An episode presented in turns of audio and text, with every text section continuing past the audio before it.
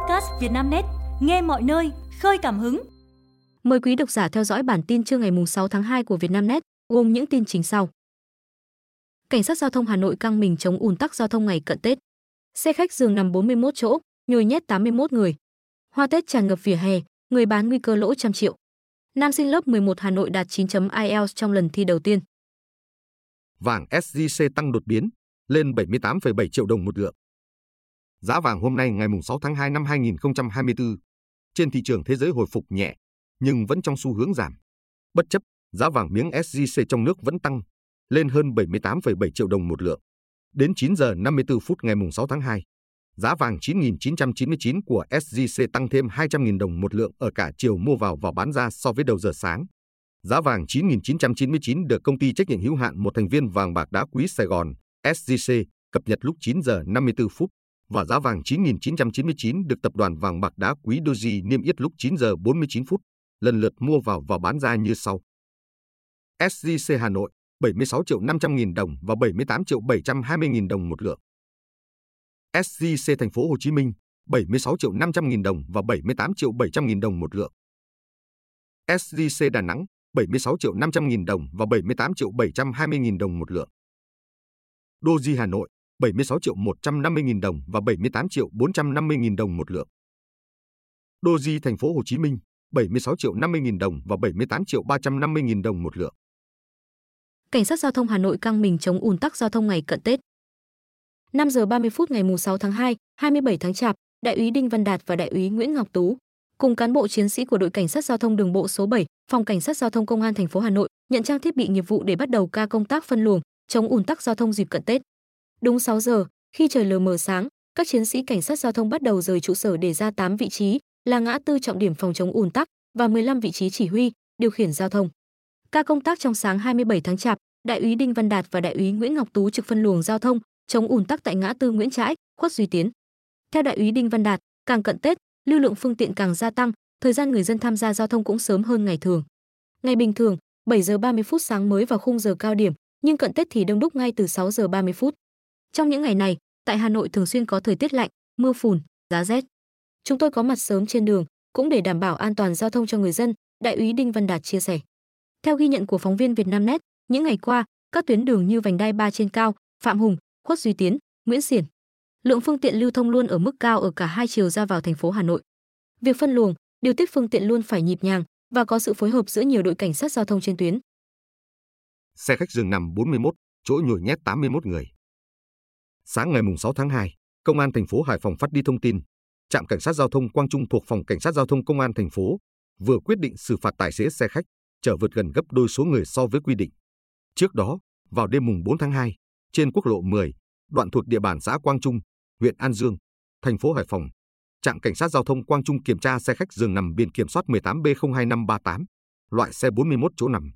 Xe khách trên do tài xế Vũ Văn Tê, cũng là chủ xe điều khiển, chạy tuyến cố định Hải Hậu, Nam Định, Móng Cái, Quảng Ninh, thuộc nhà xe Thuận Thảo. Qua kiểm tra, cơ quan chức năng phát hiện trên xe nhồi nhét đến 81 người, vi phạm nghiêm trọng về an toàn giao thông.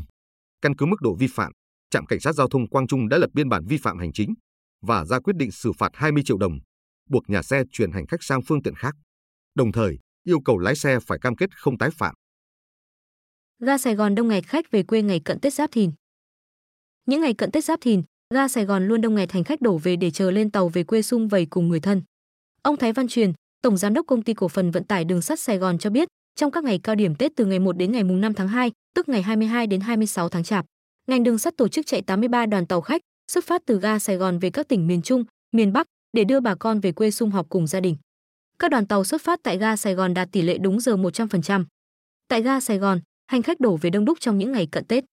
Tại đây, phía công ty đã phối hợp với ga Sài Gòn, công an địa phương tổ chức phân luồng, đảm bảo an toàn, trật tự hành khách tại nhà ga. Đồng thời bố trí nhân viên, thanh niên tình nguyện tại nhà ga để hướng dẫn, hỗ trợ hành khách lên xuống tàu được thuận tiện, nhanh chóng.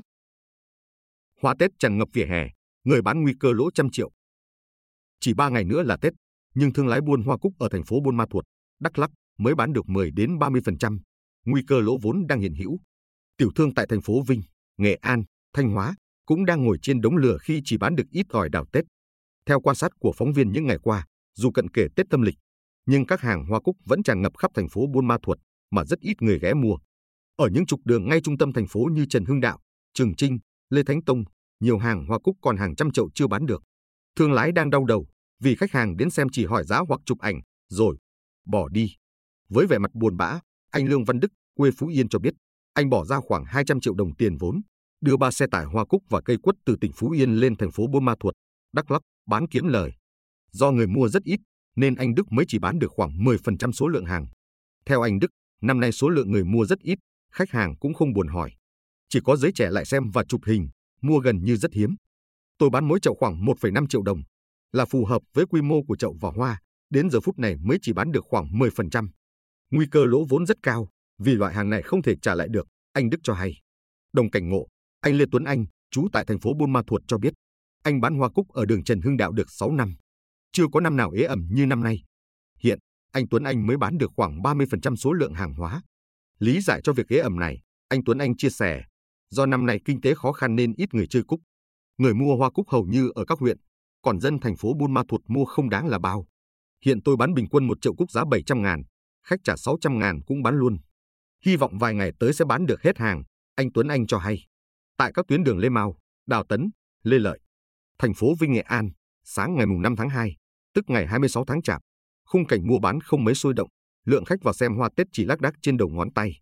Nhập 500 cành đào từ Sơn La về để bán từ ngày 20 tháng 12 âm lịch, nhưng đã 4 ngày trôi qua, anh Lê Mạnh Hùng chỉ bán được ngày vài cành. Trong khi mọi năm, anh bán được khoảng một nửa số đào.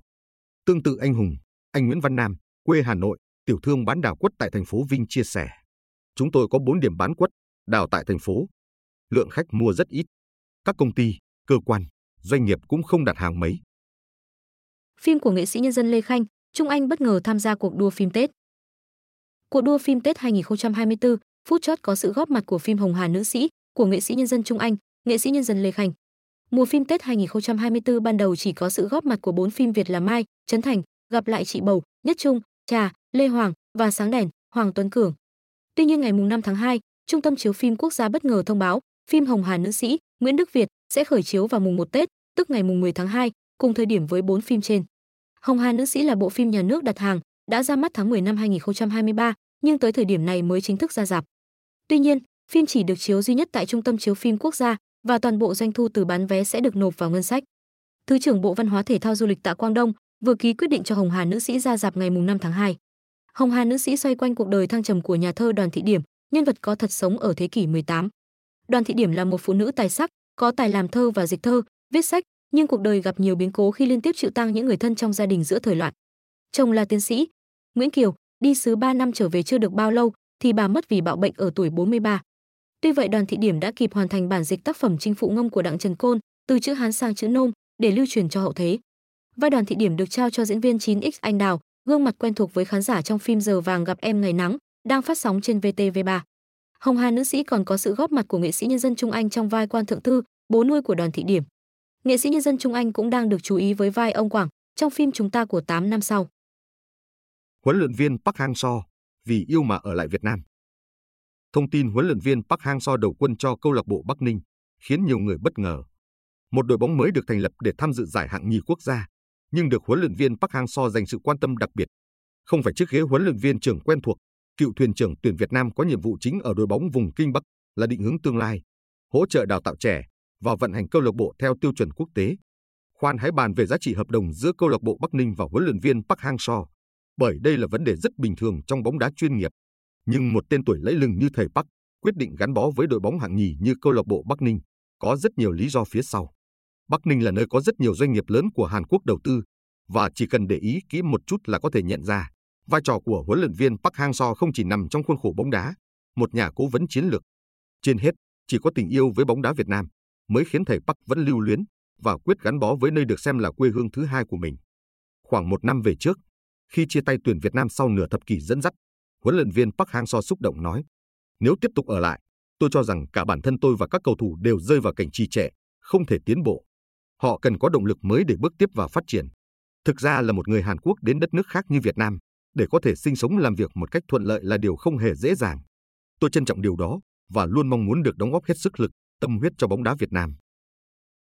Nam sinh lớp 11 Hà Nội đạt 9 chấm IELTS trong lần thi đầu tiên. Đây là học sinh đầu tiên của Hà Nội không theo học trường chuyên hay hệ chuyên, đạt được 9.0 IELTS. Nguyễn Hàn Bách, sinh năm 2007, học sinh lớp 11 Y2, trường Trung học phổ thông Tây Hồ, nhận kết quả IELTS đạt 9.0 hôm mùng 4 tháng 2. Trong đó ở ba kỹ năng, nghe đọc nói, Bách đều đạt 9.0, kỹ năng viết đạt 8.5. Với nền tảng tiếng Anh chắc chắn, Bách đạt kết quả này ngay trong lần thi đầu tiên. Cô Hà Thị Ngọc Hà, giáo viên chủ nhiệm của Hàn Bách vui mừng cho biết, đây là học sinh đầu tiên của trường đạt được kết quả này. Lớp 11 Y2 nơi Bách đang học được xây dựng theo mô hình lớp định hướng chuẩn quốc tế IELTS. Học sinh sẽ được học chương trình trong lộ trình 2 năm.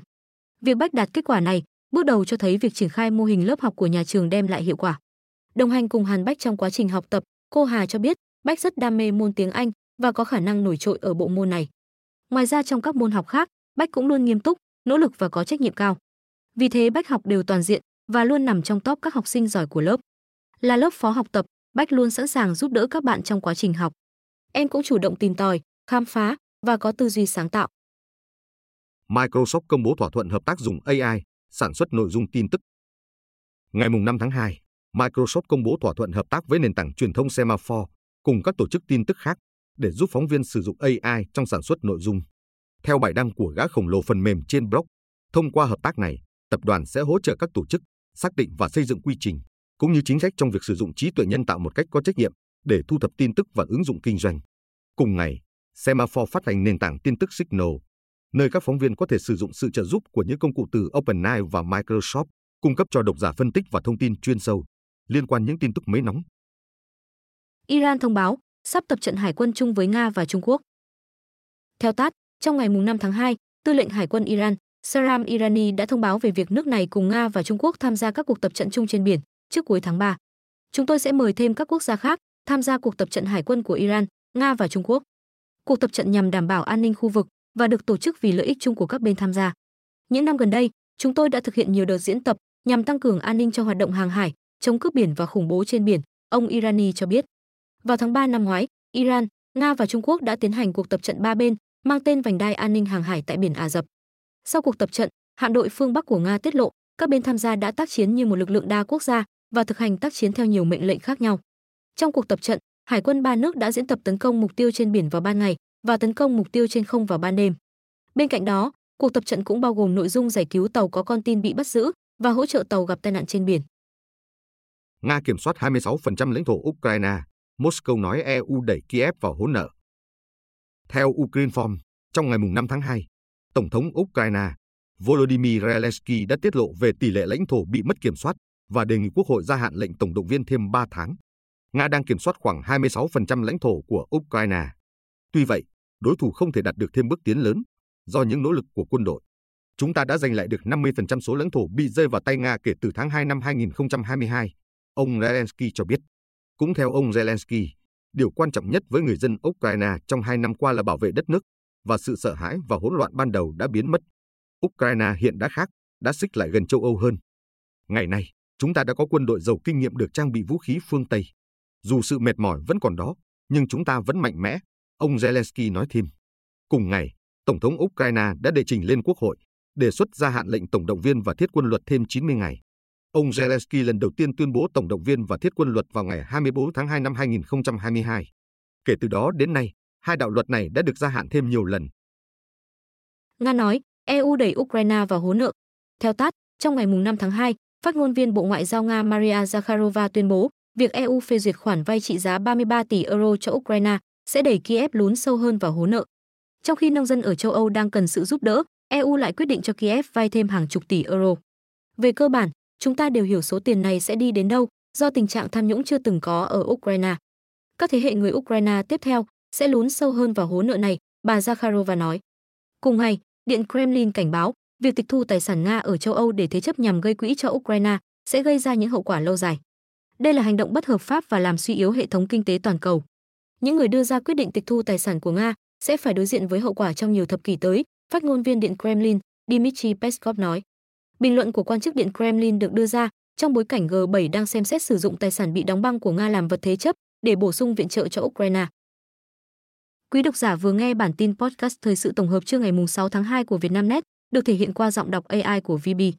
Bản tin được phát sóng hàng ngày lúc 12 giờ trưa. Mời quý vị và các bạn chú ý theo dõi.